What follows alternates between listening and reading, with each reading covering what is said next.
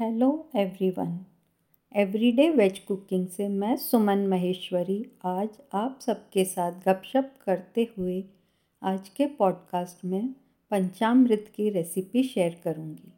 पंचामृत हर धार्मिक अवसरों पर बनाया जाता है और इसे पूजा के बाद प्रसाद के रूप में वितरित किया जाता है।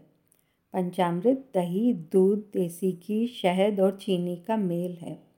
ऐसा माना जाता है, जब यह सामग्री मिल जाती हैं तो यह अमृत बन जाती हैं। दही, दूध, देसी घी, शहद और चीनी का अपना ही महत्व है। दही समृद्धि को इंगित करता है। दूध शुद्धता का संकेत देता है। देसी घी ताकत का संकेत देता है। शहद अच्छा स्वास्थ्य देता है। चीनी एक नरम, मीठी आवाज़ को इंगित करती है। इसके अलावा पंचामृत में हम जो अन्य सामग्री मिलाते हैं, वह है गंगा नदी का पवित्र जल, यानी कि गंगा जल। कुछ सूखे मेवे जो स्वादिष्ट पंचामृत का स्वाद और भी बढ़ा देते हैं।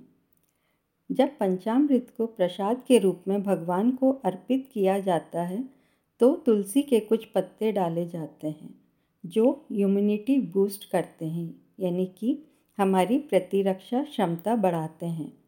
पंचामृत बनाने का तरीका बहुत ही सरल और आसान है। आप लीजिए एक कप ताज़ा दही, आधा कप ताज़ा दूध, दो टेबलस्पून पिसी हुई चीनी, चौथाई चम्मच देसी घी, चौथाई चम्मच शहद, एक छोटी चम्मच गंगा जल, पाँच बादाम महीन महीन कटे हुए, पाँच काजू महीन महीन कटे हुए पंद्रह किशमिश, पंद्रह मखाने छोटे छोटे टुकड़ों में कटे हुए पंद्रह चिरौंजी, एक टेबलस्पून कसा हुआ नारियल और कुछ पत्तियाँ तुलसी की आइए अब बनाने का तरीका नोट कर लीजिए एक कटोरे में दही को अच्छी तरह से मथ लें इसमें दूध, पिसी चीनी देसी घी और शहद मिलाएँ। अब मखाने, बादाम, काजू, किशमिश, चिरौंजी, नारियल और गंगा जल मिलाएँ। लीजिए। बातों बातों में पंचामृत बनकर तैयार भी हो गया है। अब आप पंचामृत को एक खूबसूरत से कटोरे में निकालें और तुलसी डालें और भगवान को प्रसाद के रूप में अर्पित करें। आशा करती हूँ आप सबको आज का पॉडकास्ट पसंद आया होगा।